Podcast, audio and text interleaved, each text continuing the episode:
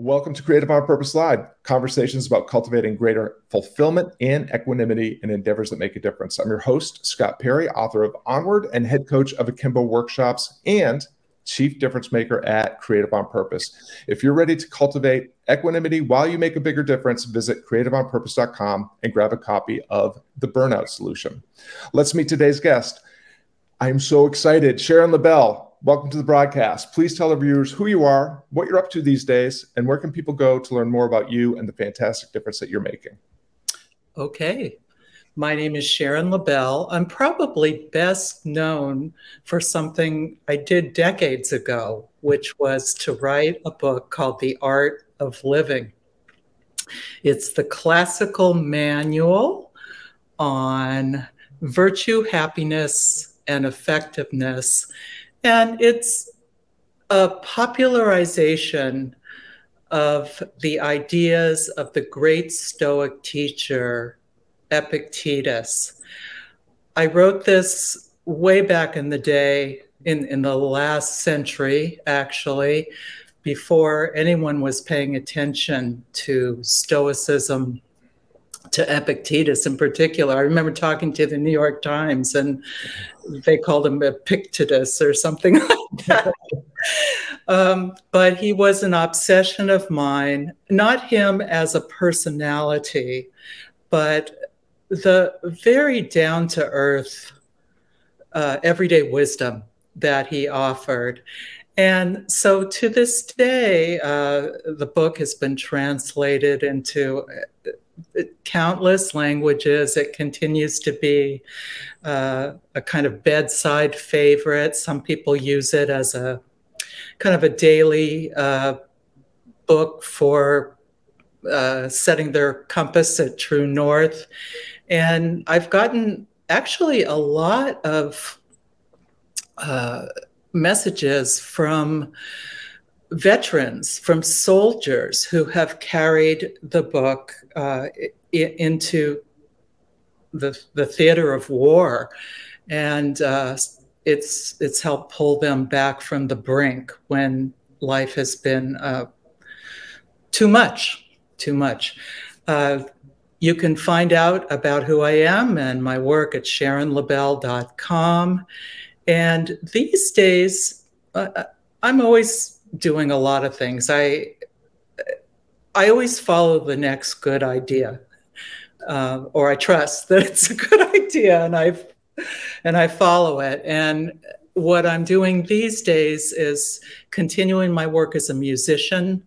I, I play a one of a kind. Um, it's like a hybrid between a hammered dulcimer, a santur, uh, and a cymbalum. It's got big monstrous thing that's got 100 strings and it has an ethereal sound and i feel duty bound to liberate its for lack of a better word holy sound for the world. So i'm always doing that composing on that. It, it's it's a la- music is a language i actually feel much more at ease in than um, uh, spoken language written language and I'm also working on a book on women in Stoicism now because there's a there's a gaping hole there. So that's what's up. Yeah, well, lots of juicy stuff to unpack there, but I want to start by reflecting um, a story about me and, and the art of living. So, as you and I were just discussing before we came on, I am here on Emerald Isle. My wife and I are taking a vacation, our first beach vacation in six years.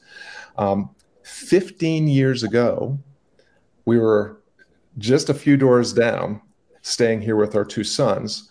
And I brought The Art of Living with me, and I read it on on the on the sand in the sand by the so i'm pretty sure i'm the only person that was reading something inspired by epictetus here on the beach um, that book had such a profound impact on my life, and I cannot thank you enough for um, for for creating it, for sharing it, and um, I don't know why it landed in my lap at that moment in my life, but it's it landed just when I needed it, and so, ironically, I have the Robin Hard translation of Discourses, which I've never read. Um, and I'm I'm reading that this time around at the beach. So Epictetus at the beach two two times. And in full disclosure, Sharon, my my main man is Marcus Aurelius. Um, oh yeah, I'm on your team. awesome, awesome. Um, and another thing that just just another alignment that we have is uh, I'm I was a professional musician for 30 years. Uh, my instrument is um, a little more mundane, the guitar. Um, and I love what you said about music as a language because that's something I taught all of my students. I had a guitar studio for 20 years in the little town where we live in, and I would tell my students, "It's it's serve the song, don't make the song serve you." It's music as a language. Languages are used to connect and communicate and collaborate, and create. Um, and I'll, I'll, just also finally share that I was um, invited to attend the Women in Stoicism uh, two day two day event that you um, were the keynote uh, at, and you closed with some uh, riffing on your instrument, and it was really, really spectacular. I really, really enjoyed that. I, I enjoyed that entire event more than any other Stoic conversation I've joined, and I've joined a lot of them. So, thank you for all of that work. Here's the thing that jumped out from your introduction. You brought up the idea of trust, which is a subject near and dear to our hearts here at Creative on Purpose. We talk a lot about the Goethe quote, as soon as you trust yourself, you will know how to live. And you talked about following the next good idea. I wonder if you'd be willing to just unpack a little bit more about how you think about and leverage trust and um, how, how do you know when the next good idea is availing itself to you? Well, I, I mean, if I'm really honest, I never know life is an unfathomable mystery. But we can't just stand there inert. We've got to try something. Um, I get, I, I hope I won't sound like I'm off my rocker. I get what I call the voice. um, the voice, it, it's it's not like an audible, "Hey Sharon," but it's maybe it's less of a voice it's more like something beeps at me and just says go this way try this. And it it's always ended up that that's been the right thing. I, I mean it happens that i determine that ex post facto but i you know actually scott I, I think that just if we ever give ourselves wholeheartedly to anything, I, I don't see how anything but good can ensue. I suppose, in a way, that's a restatement of the Goethe quote. But it's true when you just fully enter something, whether it's a text you're reading or a conversation, whatever is happening right now, if you dare to care and just be willing to be just an abject fool, a clown, but you're going all in. It works out. It, I mean, that that's the greatest understatement in the world. I, I, I, I mean, extraordinary things happen, but you can't will them. Mm. You have to just take. You know, it comes back to what you're saying. The key word is is trust. Yeah, yeah. I love the saying "you can't push the river," and some much of the time, many of us, especially here in the good old USA, because of all the abundance and privilege that we enjoy, we we find ourselves trying to reverse engineer all the results that all the things that we want in the world. Um, and I love what I I don't think it's um, off your rocker at all to talk about the voice speaking to. I mean, I, one of my favorite books is Parker Palmer's "Let Your Life Speak," and that comes from the Quaker saying. Um, and you know your life will speak to you. If you are quiet enough and sit still you know have enough stillness uh, stillness doesn't mean inert. Stillness means that you have cleared some bandwidth so that you can hear because the voice wants to speak to you. The life wants to unfold well life is going to unfold but you can be in the here and now and quit cycling on harmful stories about your past that aren't serving your health and happiness and not, without clinging to the all the outcomes and results that you you know desire and pay attention to what's going on now and life will avail itself um, choices. And what I love about what you were saying is so you just choose and you do because, yeah, you're probably going to do it badly before you do it well. That's how you learned how to walk, talk, read, write, everything else meaningful in life. Well, that's one of the things that I love about um, just your your your presentation during the the the woman in stoicism conference and the, the fact that you played your instrument at the end you know there was there was so much joy and playfulness in that um, in both your talk and in the the act of playing your instrument. And so much of the time i think we just take ourselves and our situation a little bit too seriously. And if we held it a little bit more lightly we could actually have some fun and um, and let our life speak to us and, and make a bigger difference in the world. Amen and hallelujah, brother. um, I, I also I have to say that I was being a, a little bit uh, affectionately mis, mischievous at the Women in Stoicism conference. I I've wanted so much for modern Stoics to get that it's not a contradiction to be frisky and free inside and still benefit profoundly, even in a transformative way, from Stoic teachings. So, yeah, well, uh, you know, you, are definitely in the spirit of Epictetus, you know, who was a provocative. He liked to. He's he strikes me in reading through the discourses as someone that was um, sometimes intentionally speaking with a pointed stick. Uh, he wanted yes, to sound some fun. so um, I like I, I, love that um, about your your presentation and and just I, I love that idea that um, yeah frisky is a, is is a great word. It's a juicy. I just wanted to quickly bring in my my friend Rocky and Rocky and I know each other through um, my work in Seth Godin's workshops, and Rocky is an alum of several of them, and uh, he is a huge fan of your book. In fact, I think he reads a chapter, uh, a section out loud almost every day um, on LinkedIn. So Rocky also a really huge fan. Um, I, I wanted to talk a little bit, if you're willing. Uh, I know that you're getting ready for Stoicon.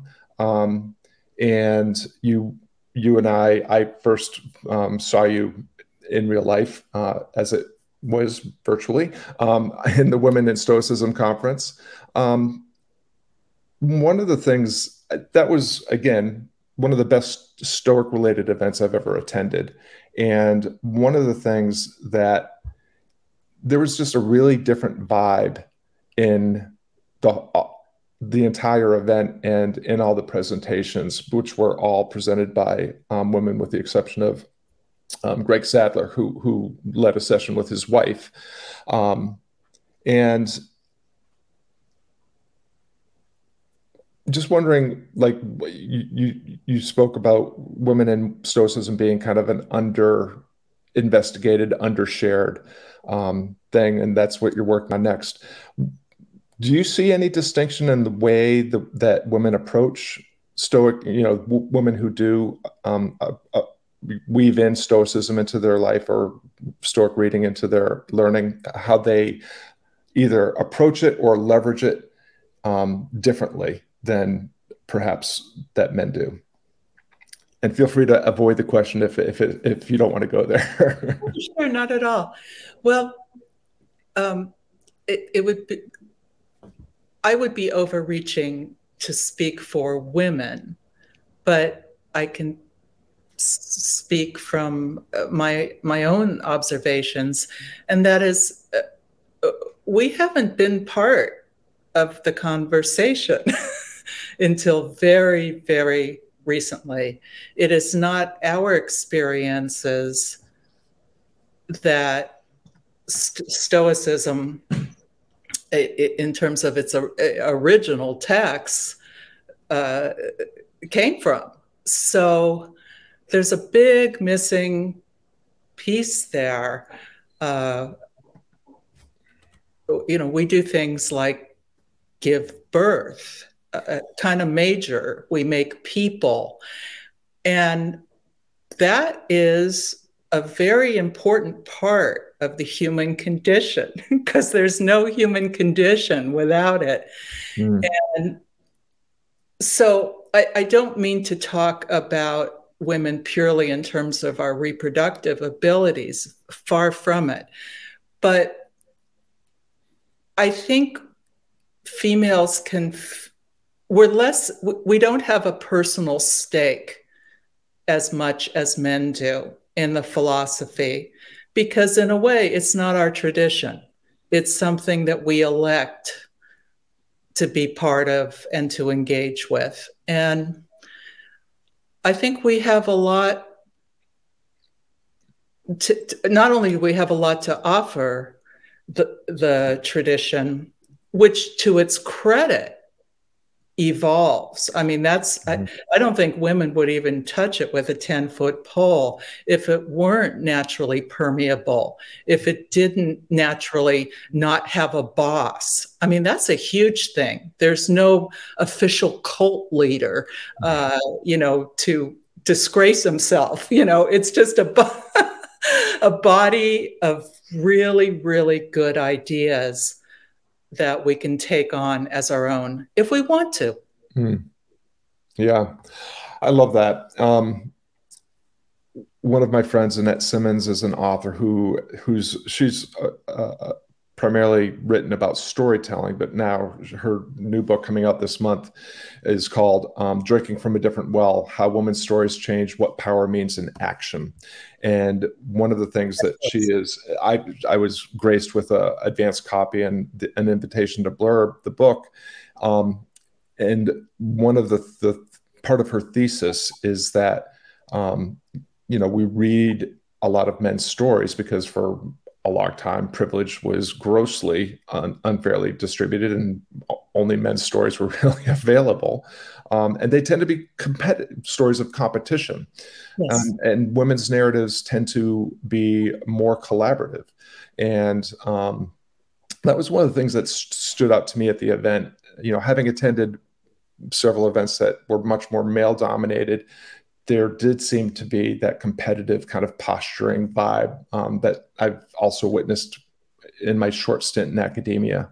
Um, and at the Women's in Stoicism event, I, I didn't pick up that really at all. And what I felt was there was a communal um, desire to just be as generous and uh, sharing as could be about again to what you were just saying about how a woman's perspective and a woman's application to this beautiful philosophical tradition that is based on the idea that if you just work at being a better person and do your best effort with intention and integrity that's all the reward you need in this life um, so really appreciate your your your going there with me and, and sharing um, sharing those reflections.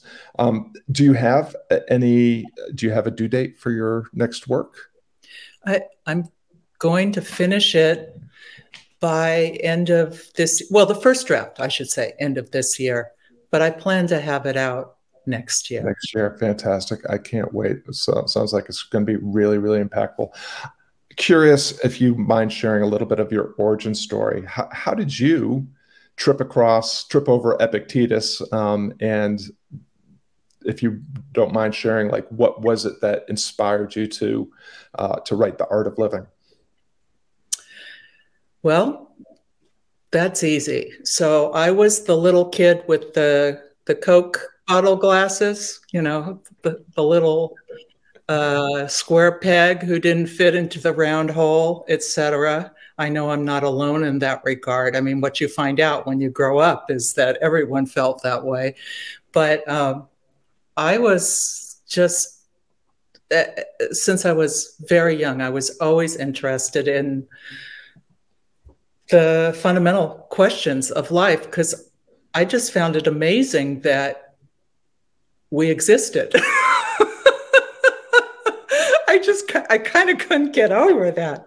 Anyway, I had uh, uh, I'll condense the story a little bit, but I I had the good fortune of uh, I lived in a very um, multi ethnic neighborhood, and the fellow who lived across the street from us was from India, and he was a philosopher. Uh, he was a, a philosophy professor at the local college, and he happened to give me, when I was pretty young, what looking back on it was probably an intro to philosophy, uh, you know, like a, a survey course.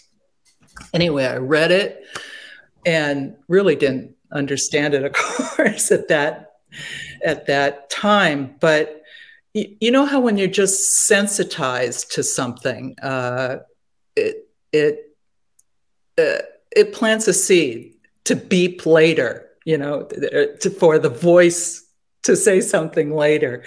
And so, uh, just throughout my young life, I was always reading philosophy, especially existentialism, because that was the hip daddy o stuff.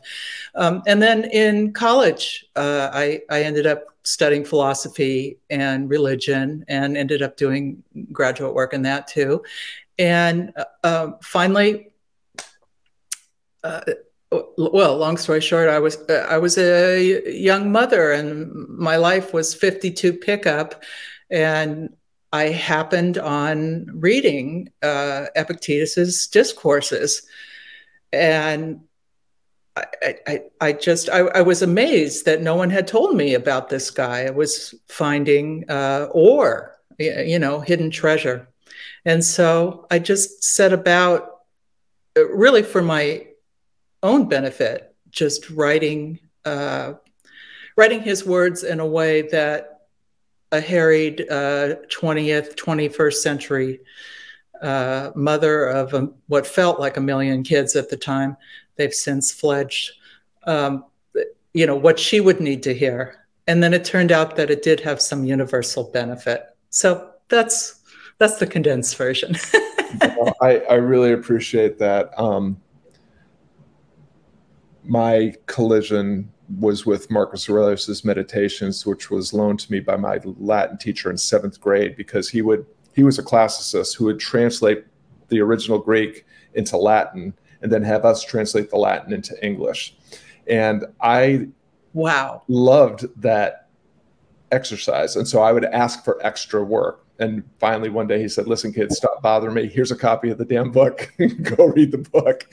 Um, and I borrowed that book so so many times that he gave it to me as a graduation present when I when I finally graduated. And uh, yeah, I mean, for me, it was you know Marcus was talking to himself in the very same way that I talked to myself, and I just couldn't get over that. You know, like whatever I was, 13, 14 years old, had something in common with you know the most powerful man in the ancient world in his time.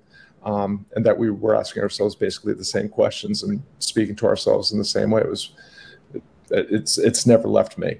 Um, and I love your story. Uh, and yes, I had the glasses and the overbite and all the rest of it. So yeah, I was never invited to the cool kids t- table either. we showed them. That's right. Look at us now. Philosophers. well, that's maybe maybe one last question before I get to the real last question, um, and that is, um, one of the things that I love about Stoicism is that it's a you know in the Hellenistic era, everyone was asking like these were everyday conversations happening with everyday people. It wasn't and just reserved for the halls of, of academia. Um, and one of the things that um, Stoicism just doesn't require a lot of you don't need a lot of pre-learning or background or um, a, a, lot of lingo. You don't have to learn like all these terms and and all these processes. You can just you can just start with marcus or epictetus's handbook or whatever. Um, it's like as as someone that practices uh, lives their you know philosophical discipline in in your work and, and, and I'm sure your relationships and, and your just everyday living. Um, what are your thoughts on how we can we can bring philosophy back um, back into the world and and not have it just reserved for the people that want to hang a sheepskin on their on their wall when when they've mastered the text? Right. Uh, oh many good questions embedded in that question well, the first thing, uh, I'll take one piece of that. Um, first of all, how do we keep philosophy and its riches uh, alive and animating ourselves on a daily basis? I think it's really important to admit to ourselves that it is absolutely human nature to drift and return, to drift and return, inhale, exhale. And, and by drift, I mean we drift away from our ideals. We drift kind of to sleep from our spiritual aspirations. One of the ways that, uh, and this fortifies my position as a popularizer, uh, you know, the person that academics love to hate, is that one of the ways we can return kind of quicker, I think, is by using simple mnemonics that are just quotations from philosophers whom we admire. And, you know, some people might sneer at that and say, you know, oh, well, those are just like slogans that you can put on a coffee cup or something. Yeah, yeah, yeah, yeah, yeah. But the thing is, in, in life, we're dog paddling. We don't have time when we're trying to navigate all the micro decisions that we're making in any given day. We don't have time to dive into erudition. We have to make sure that we just, in this pivot point, summon the better part of our natures. And one of the best ways we remember to do that or do that little course correction or call it what you will is is through picking out a couple of uh, sayings that just you know hey lebell wake up change your change the direction of your ship by one degree mm. so, uh, no that's brilliant that's brilliant the last question I always ask my guests is just for a final tip or piece of advice um, that would help people that show up for this show that are um, either aspiring to discover, develop, and del- deliver the difference only they can make, or to advance in an endeavor that they already have going. And I'm wondering if um, if you're willing, I'd like to tweak the question a little bit. And if you don't mind sharing, what what is one what are one of those quotes that you keep close at hand um, to remind yourself, "Hey, Lebell, wake up and get back get back on the ship." Well, it's it's absolutely, you know, Epictetus uh, 101, which is know what you can control or remember what you can control and what you can't, because that that's our essential struggle. right? I, we're circling back to the beginning of our conversation mm-hmm. where we're always, always, always trying to influence those outcomes and, you know, try to mold them to what we think is best. And, you know, we crash and burn every time. And so if we can just keep, you know, the fancy people call it the dichotomy of control. I just call it, now, wait a minute over what do I have control in this immediate, intimate situation within which I find myself now. Mm. So, just for our viewers that that may not be familiar, can you just share what what the what those two things are? It, you mean what we have control over and what we don't? Yeah. Right. Well, um, in Stoicism, there's this idea of indifference, things, not indifference, but indifference. And these are the, what we don't have control over are other people's opinion of us, the, again, the outcomes of events. Uh, we don't have control over the weather. We, basically, we don't have control over much of anything except what's how we view what's what's happening. It's it's all about what's between our ears. Mm, absolutely, love it. Thank you so much for for for sharing that with us, Sharon, and thank you very much for your time. We appreciate and thank all of you for tuning into this conversation. Sharon and I appreciate you lending us some of your valuable time and attention. We hope that today's broadcast motivates you to lean into an endeavor that matters with greater curiosity and courage. You can learn more about Sharon Lebell and the great work that she's done and doing at SharonLebell.com. And of course, it's always fantastic to see you at CreativeOnPurpose.com. Now, take the insight and inspiration from this conversation and keep flying higher in the difference only you can make. Sharon Lebell, this has been an extraordinary joy, and I could not be more appreciative. Thank you so much for the gift of your time and wisdom. Thank you. It really, it's been wonderful. Thanks a million. You're very welcome.